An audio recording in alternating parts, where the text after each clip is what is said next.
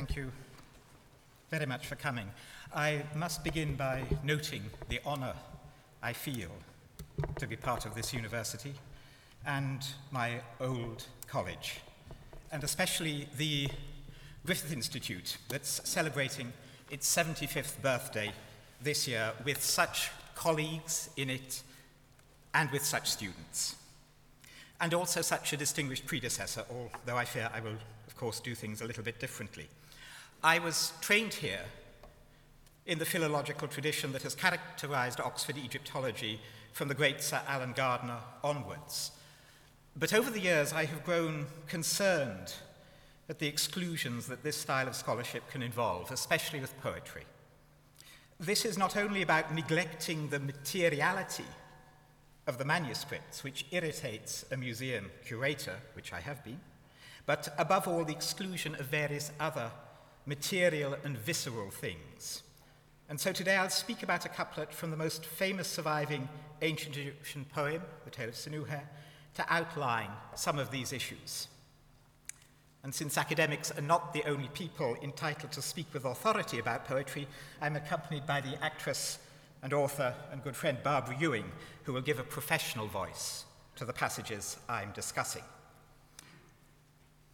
Increasingly, critics have noted how philology has offered, often inspired to scientific, cool, immutable, unambiguous certainties while in contrast, our reactions to texts continually vary on individual and institutional levels, being by their nature contingent and subjective. When a student, I was, and I still am, very fond of E.M. Forster, and the famous kiss near Fiesole in a room with a view exemplifies what I mean about how we conceptualize what a text means for us. In 1986, at Queen's, when I first watched the Merchant Ivory film, I was slightly shocked as a pedantic philologist that where the book had the hugely resonant word violets, symbolic of spring and the Renaissance, the film had instead an admittedly stunning, stunning field of barley. For good reasons, I now realize, but the word was violets, not barley.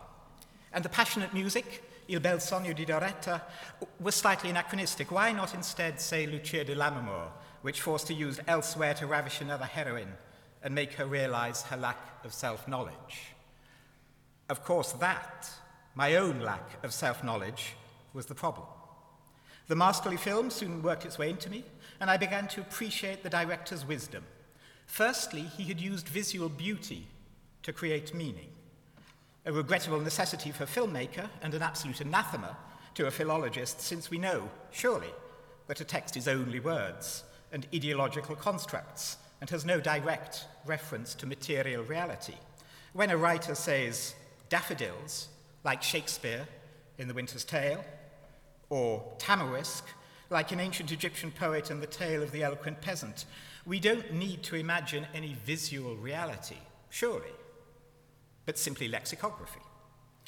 Just as when Forster talks of misty olives, it is just words, and there is, as theoreticians tell us, nothing outside the text.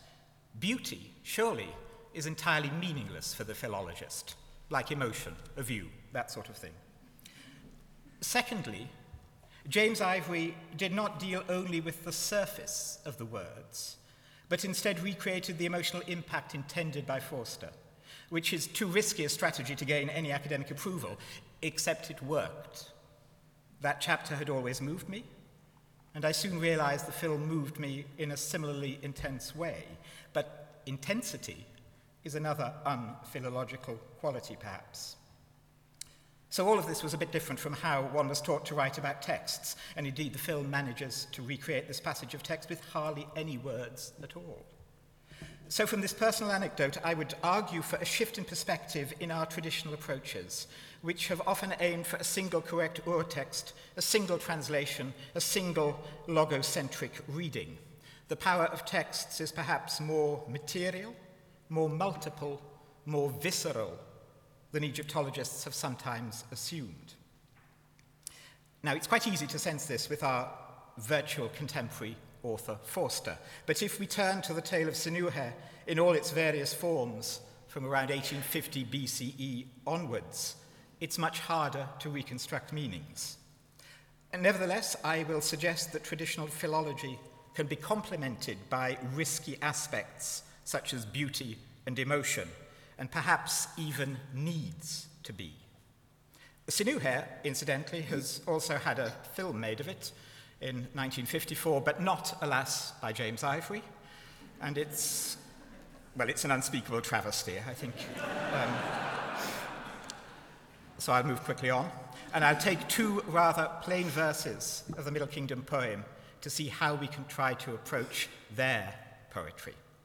This passage is preserved in only two manuscripts uh, one from the cemeteries of 12th dynasty Luxor from around 1800 BCE, and the other, later one, comes from nearby Deir al Medina around 1200. This paucity of manuscripts is simply because this passage occurs quite late in the poem, and ancient copyists, a bit like some modern students, tend to drop away as the poem progresses. The plot is well known. Sinuhe has lived abroad unhappily for much of his life, and he has returned to the Egyptian court, has collapsed in terror as he meets the king, and now he waits for the king to announce his fate, having just declared Look, I am in front of you, and life is yours. May your majesty do as he desires. It is a tense moment, and one that we've been expecting for many verses. In the 12th dynasty manuscript, the poet begins a new episode after this. The red ink indicates the start of a new stanza. And the royal children were ushered in, and His Majesty said to the Queen, Look, Sinuhe has returned as an Asiatic, an offspring of the Syrians. The verb form in the rubric has ellipsis, and probably an error. It is the end of a line, and the copyist was perhaps distracted by slightly bungling the red ink. He often did this. And then, after the king's epigrammatic couplet, the verses that I'll concentrate on. She gave a very great cry, and the royal children shrieked as one. There are a few grammatical or lexicographical difficulties here, and so the verses have attracted remarkably little academic comment. But this doesn't necessarily mean that they lack significance, of course.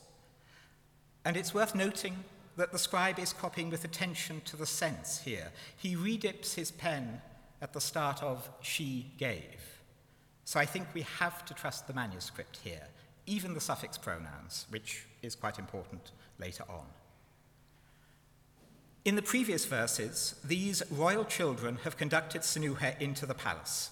So we should imagine that this is a formal part of the reception of a foreign dignitary or a high official, such as is alluded to in the funerary self presentation of Count Montuhotep.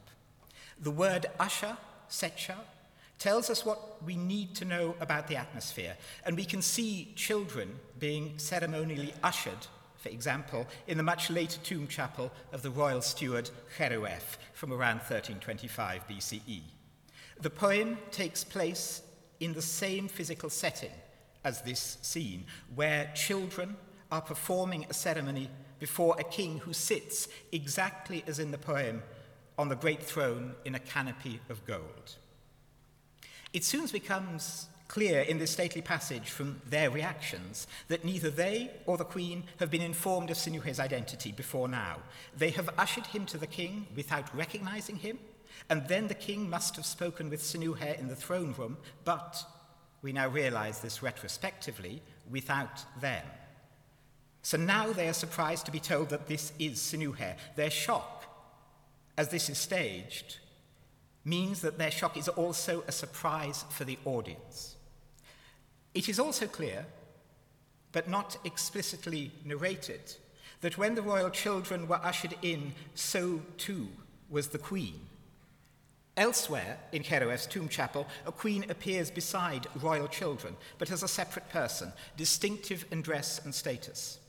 An ancient audience would have been familiar with this etiquette, of course, and might not have been puzzled by any of this. But even so, the poet stages it so that the queen is not described as entering the throne room, but instead she appears in the text suddenly from nowhere when the king tells her about Sinuhe. And she gave a very great cry. That is presumably not part of regular etiquette. But how can we prove it? It might conceivably be a cry of joy to greet a visitor, perhaps like the trilling noise that modern Egyptian women make at weddings. However, in official texts, elite behavior is often associated with quietness. And contemporaneous statues of royal women give the impression of an imposing restraint, which is what we might expect the Queen to display here. She doesn't. In thematic terms, a noise is very appropriate as a reaction. The poem has had many descriptions of speech, shouts, even lowing cattle. It is very much about communication, both written and oral, the spoken and the unspoken. The preceding scene is one of great tension, and we are still not certain how the king will react. So the queen's response is of great moment. A lot hangs, a life hangs, on what she might say, but all she does is to give a very great cry. So both Sinuhe and the audience, ancient and modern, need to know what sort of cry it is. If we turn to the Thesaurus Linguae Aegyptiae and the great Egyptian Wörterbuch for tested uses of the word sebe, we can build up a sense of its possible overtones, desperately hoping and assuming that the ancient poet will not have been using the word at all ironically. Sebe occurs, for example, in a mythological text from El-Lahun where mourners cry out. It is used in funerary texts for the cries of the mourning goddesses Isis and Nephthys, so it has an archetypal aspect. Mourning is one of the few emotions where figures in Egyptian art are contorted, so it is culturally quite a violent reaction. Sebe is almost always negative and dolorous, and it has been so for centuries. But most immediately and most relevantly, it is featured as a verb earlier in the poem, where Sinuhe has shot a Goliath like foreign challenger who cried out, Sebe, and fell on his face. Sebe is the cry of being fatally wounded. This was perhaps 10 minutes earlier in a recital, so it could have been quite immediate in an audience's mind.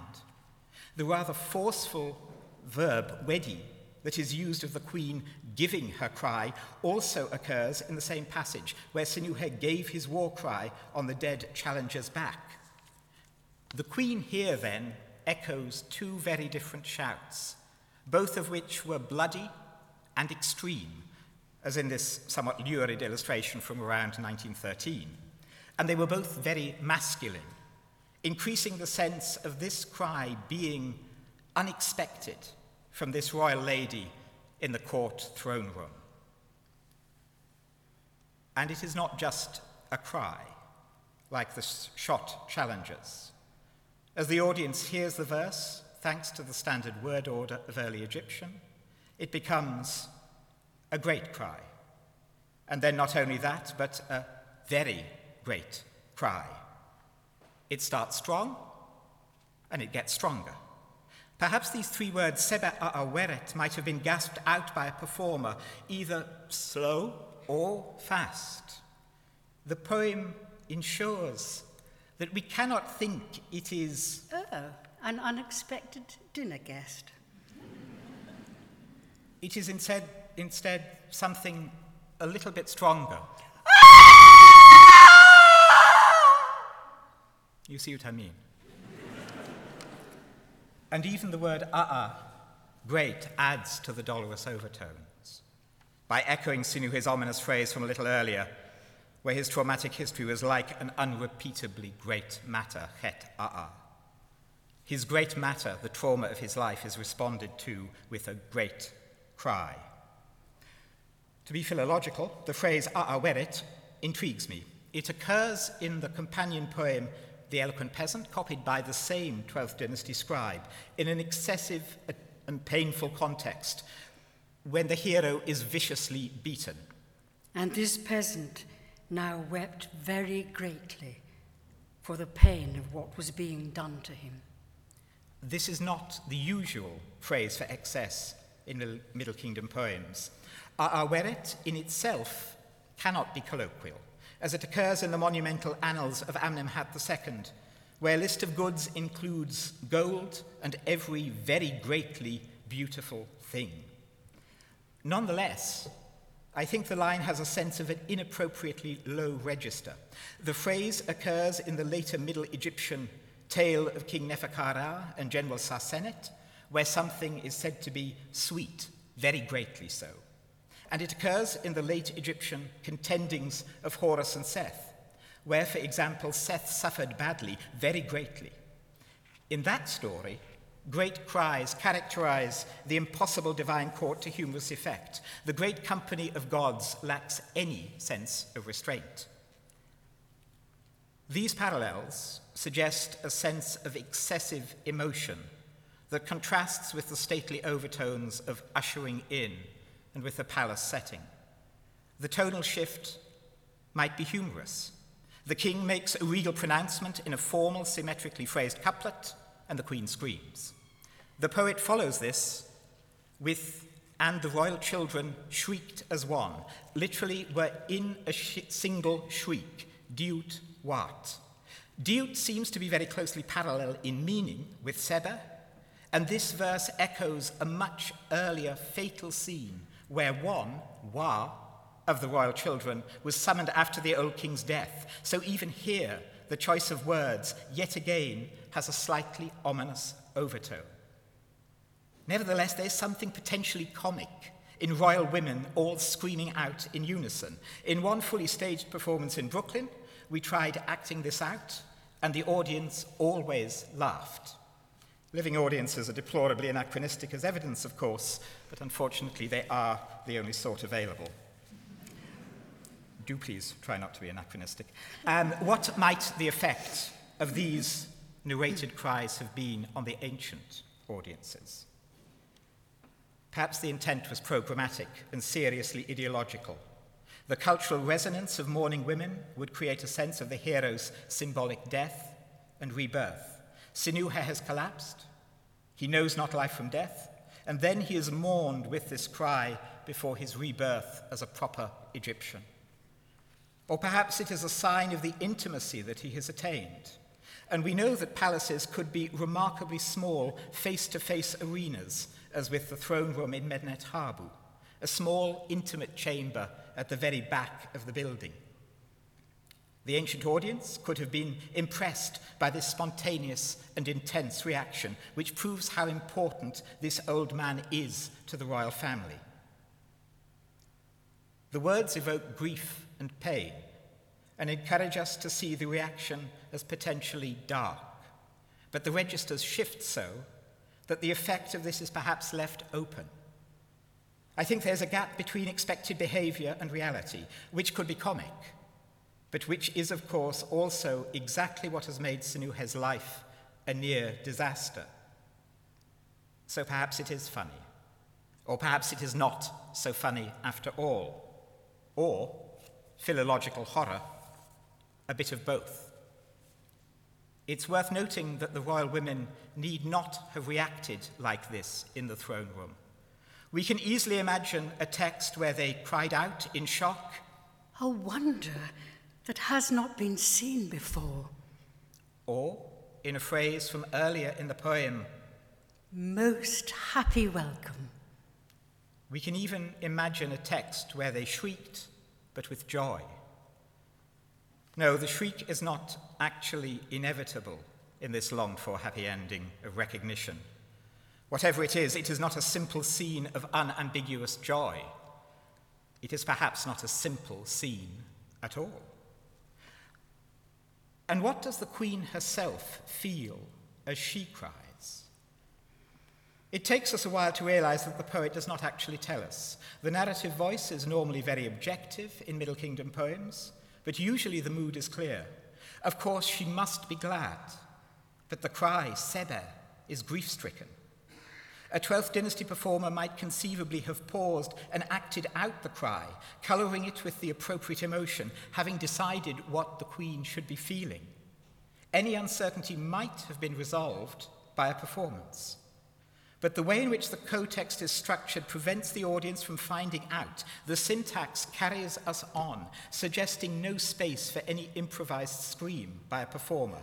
The poet immediately tells us And they said unto his majesty, It is not really he, sovereign my lord.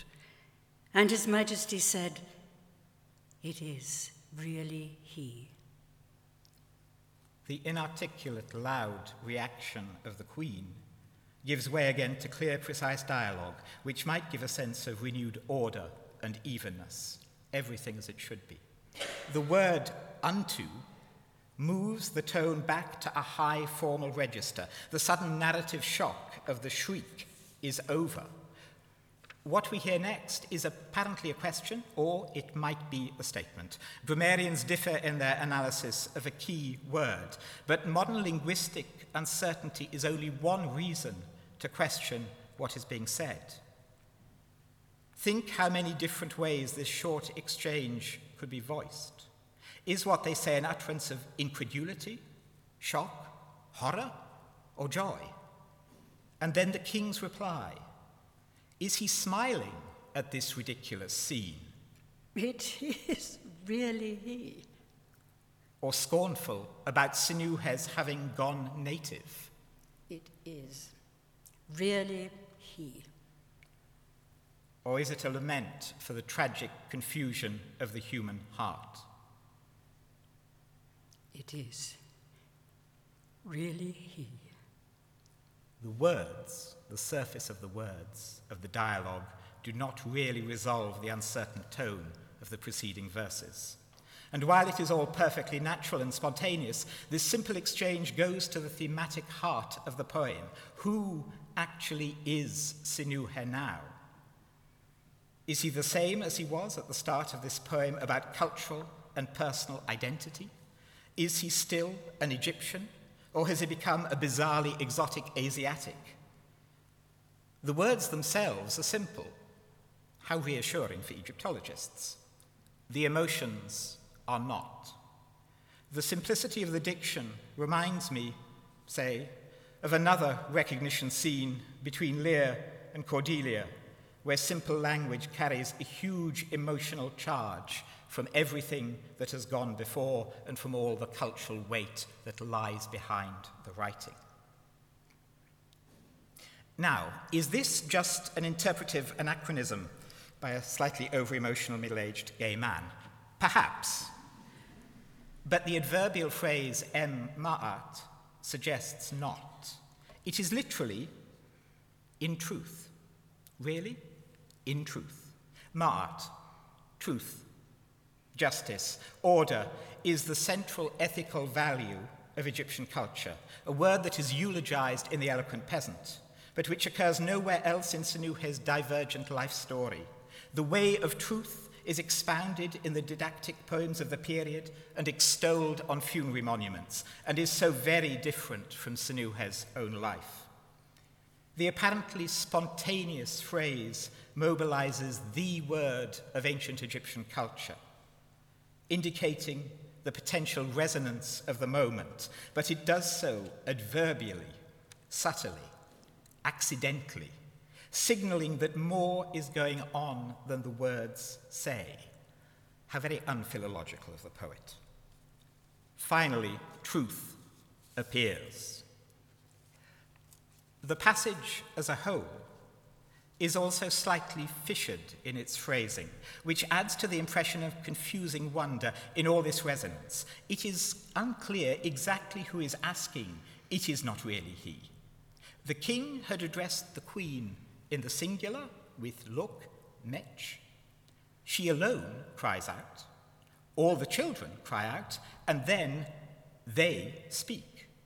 Perhaps this gives a sense of gathering excitement as more voices are heard. But they say, Sovereign, my Lord, which might imply that it is a single person, the Queen, who is speaking. Perhaps the children are still speaking in one voice, or perhaps they are all speaking out separately. But if so, does they refer to the children only, who are the last people mentioned, or do they include the Queen? If they doesn't, Is the queen then silent after her cry? As the passage continues, it looks increasingly as if they adjust the children, since the song that they subsequently sing alludes to her in the third person as the lady of all. So she is apparently silent apart from her shriek, making her a character who never actually speaks. All we ever know of her emotions is her single cry. And these confusing pronouns unsettle us and I think increase our involvement in what is happening. And what can happen next after all this screaming? The courtly tone is immediately and emphatically re established in the next verses. Now they had brought with them their many necklaces, their rattles, and their sistra, and they presented them to his majesty. Your hands upon the beauty, enduring king, these insignia of the Lady of Heaven. A sublime lyric follows, pleading for Sinuhe's reintegration and smoothing over the problems of the preceding events. This response is narrated as impressively spontaneous after their shock. They scream in unison, have a short exchange with the king, and promptly launch into a synchronized choral ode. Whatever they are, these royal children are highly performative and their song will resolve the tone of the whole episode. They speak again together in a single voice, but now significantly they use regular plural pronouns as a group. Scholars have provided various different interpretations of their densely elusive song, which I think reflects, albeit unintentionally, the tonal complexity of the whole episode. Uh, recently, Scott Morschauser, bizarrely, has argued that the children are male bodyguards offering their salaries to pay a ransom for Sinuhe, while the great Philippe Derchain instead stressed the song's allusion to mythological pacification of the creator god through sex.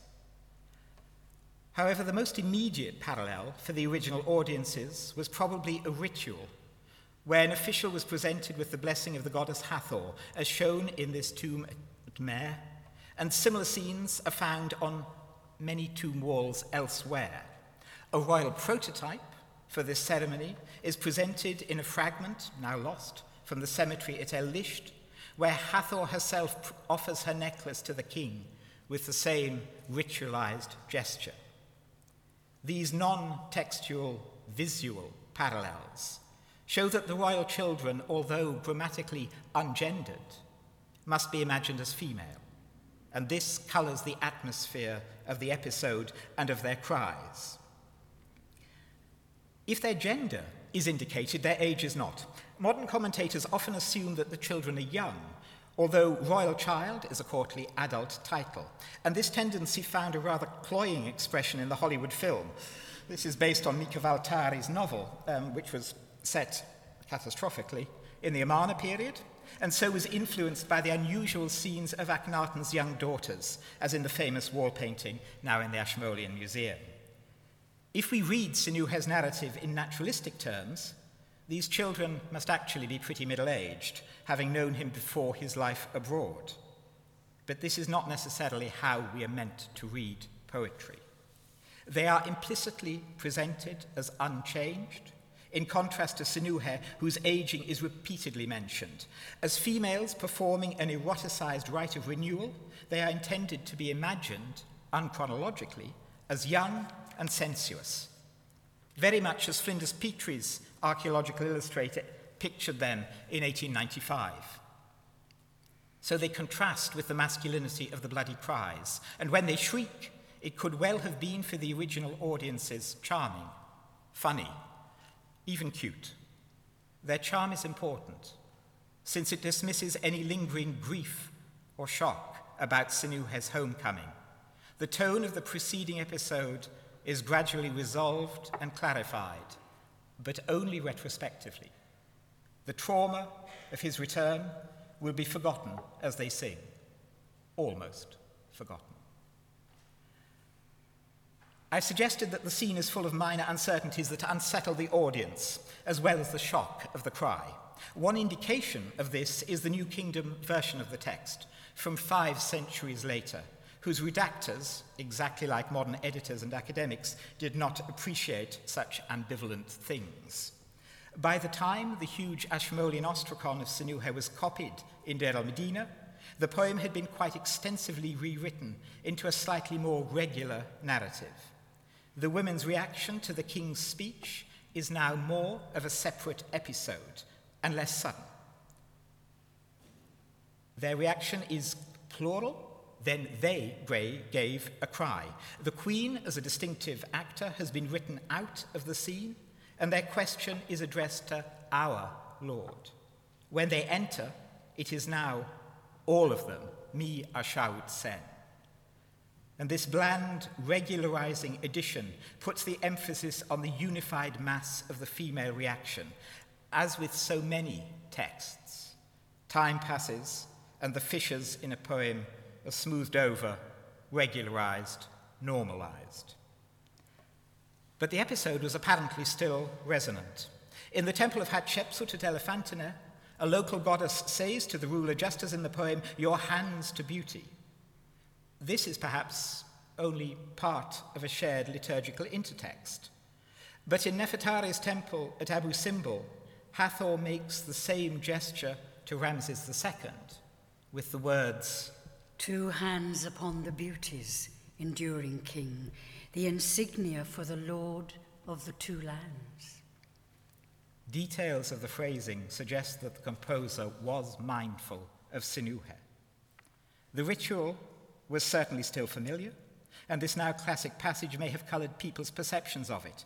Perhaps this was simply because of the fine composition of the old lyric, but I wonder if the vividness of the whole episode was also influential. Might these scenes even be indirect echoes of the royal women shrieking as they see Sinuhe? The modern reception of the episode has also been striking. Authors um, have consistently imagined that the Queen and Sinuhe were in love, and actors during our rehearsals of the poem have joked about the same thing, unprompted. And I really don't understand why. Guy Boothby's short story of 1904, a professor of Egyptology, has a ridiculously sensationalist version of this idea. The Queen has been reincarnated as one Miss Cecilia Westmoreland from Yorkshire, and her lover Sinuhe as Professor Constanides, who begs forgiveness um, for having stabbed her in the 12th dynasty. Booth, Boothby's romantic rewriting draws on his colonialist expectations of harem conspiracies and amorous intrigues, as do, rather embarrassingly, contemporaneous academic discussions. Mika Waltari's novel, I should say mercifully, does not include a version of this romance, although Sinuhe does seem to be unfortunately oversexed, as you can see from the cover.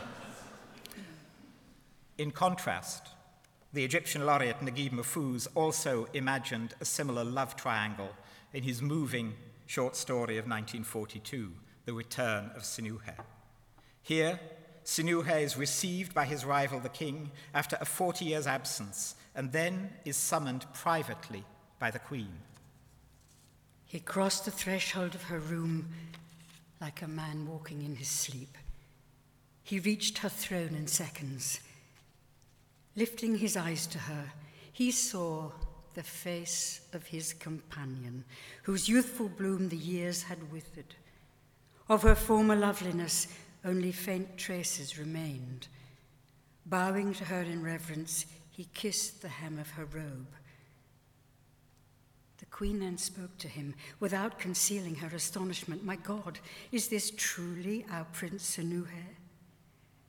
Raising up to him her eyes filled with dreams, she said to him tenderly, Prince Sinuhe, you have told us your story. But do you know ours? And then she confesses that she always loved him and not the king, and that it was Sinuhe's sudden flight that buried their happiness alive, forcing her to marry his rival. In this subtle rewriting of the recognition scene, there is no cry.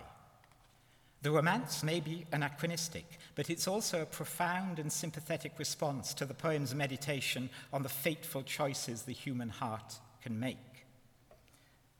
Unsurprisingly, these ancient poems are more alive and more passionately relevant to life for modern Egyptian artists than they are for European Egyptologists, with Ahdaf Soueif citing the eloquent peasant in connection with the protests in Tahrir Square. But why the romance? For post romantic heterosexual readers, the most significant emotional bond in any text is usually that between the main male and female characters. But not all readers are necessarily heterosexual, and over the millennia, most of Sinuhe's readers have certainly been pre romantic. In the Middle Kingdom, the key relationship in the poem was that between Sinuhe and his king, Senwosret. So if the poem was in any way romantic, it was slightly homoerotic. But the persistent modern obsession with Sinuhe and the Queen perhaps reflects an intuitive awareness that she is not just a stage prop like other literary wives. She is Sinuhe's patroness, associated with the goddess Hathor, the divine lady of the sycamore tree, Nehet, that gives him his name, Sa-Nehet, Sinuhe, the son of the sycamore, a name as resonant as Hardy's Gabriel Oak. And this is the tree that is everywhere in Egypt, an image of home. The Queen's Hathoric significance is elusive but pervasive, making her reaction here so crucial and noticeable. The opening lines of the poem introduce Sinuhe as her servant, and he has prayed May I greet the mistress of the land who is in his palace and hear her children's messages. May I follow the Lady of All, and then she shall tell me that all is well with her children. So she is not above speaking to him. It has been prayed for, wished for, and here it does not happen. It might, of course, be decorous in the throne room that she remains aloof and unspeaking but if she is unspeaking, she is far from silent. She gave a very great cry.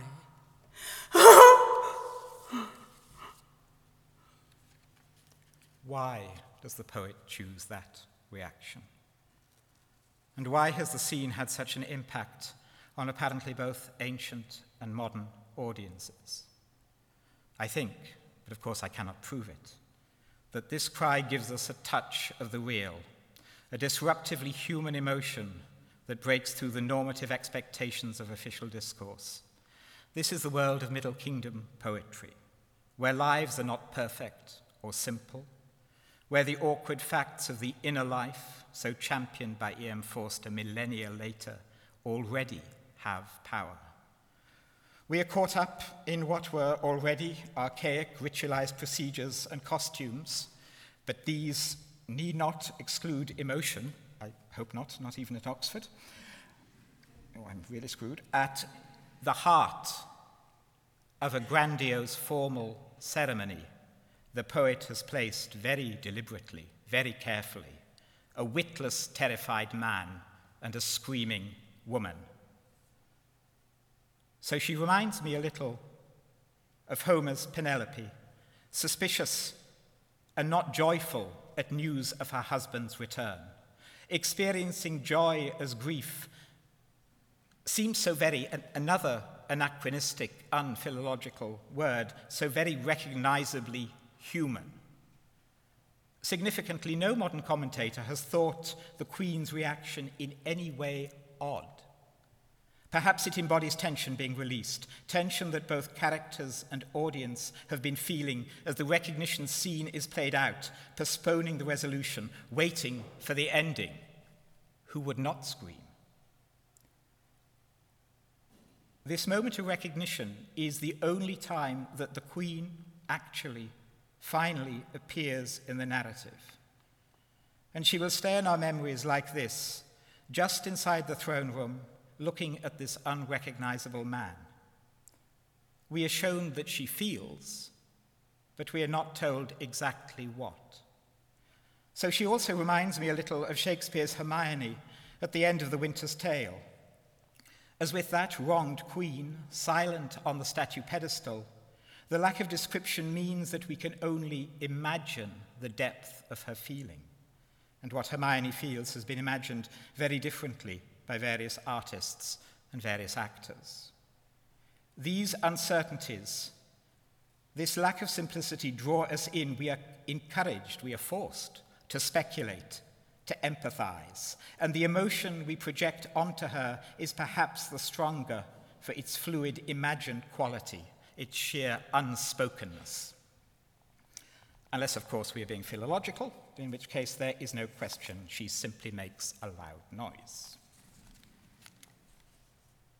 The emotions of these much later fictional figures, such as Hermione or even Lucy Honeychurch on that Tuscan hillside, inform us objectively about the historical discourses that we study, proto Baroque sensibilities, Edwardian attitudes to sexuality.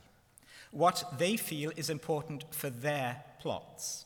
But it is clear with such comparatively immediate contemporaneous works that what we as their audiences feel also matters. That is how meaning is created. The key to such passages is always our reaction, even when the poem is from such a different and distant culture. And of all academic responses to this passage, the most revealing is Sir Alan Gardiner's. I've, I've spent much of my career poking fun at his non poetic soul, but even he described this scene as a delicious touch. And he wrote in his notes on the story of Sinuhe in 1916 There is nothing more vivid in the tale, I might almost say in any tale, than the picture of Sinuhe's recognition at court as by a magic touch, we are carried back 4,000 years to witness Sinuhe's abject panic as he flings himself on the ground at Pharaoh's feet, and to behold the tolerant bonhomie of Pharaoh as he half ironically introduces the dust stained wanderer to the queen. We can almost hear the queen's incredulous shock of surprise, almost see the twinkling feet of the little princesses as, with dance and song, they plead that the stranger may be pardoned. And this I should add in a philological commentary too. Perhaps philologists can feel after all. As I remember my predecessor noting in class many years ago, it is all horribly under theorized and sentimentalized. Those Hollywood style twinkling feet, and how Edwardian his court sounds but partly because Sir Alan's reaction is so out of character and so heartfelt.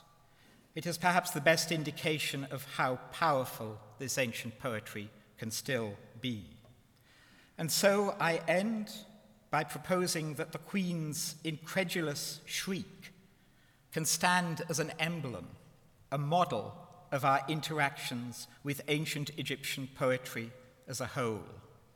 She descends from her formality and reacts to the king's words.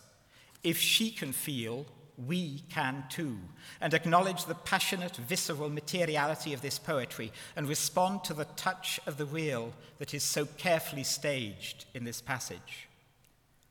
Always in a modern recital, the pace quickens and the audience sits up at this point. The scene composes itself for a moment that embodies the whole story as the Queen recognizes the man before her for what he really is and shows us that she feels. For a 4,000 year old text to resonate so strongly across such cultural differences and across so many generations of the dead, so as to undermine the detachment of a philologist like Sir Alan that is no small achievement for a piece of writing. But perhaps this great resonance shouldn't be such a shock for us, since, after all, isn't this in some sense exactly what the poor old poet has been trying to tell us all along when he says that the Queen gave a very great cry.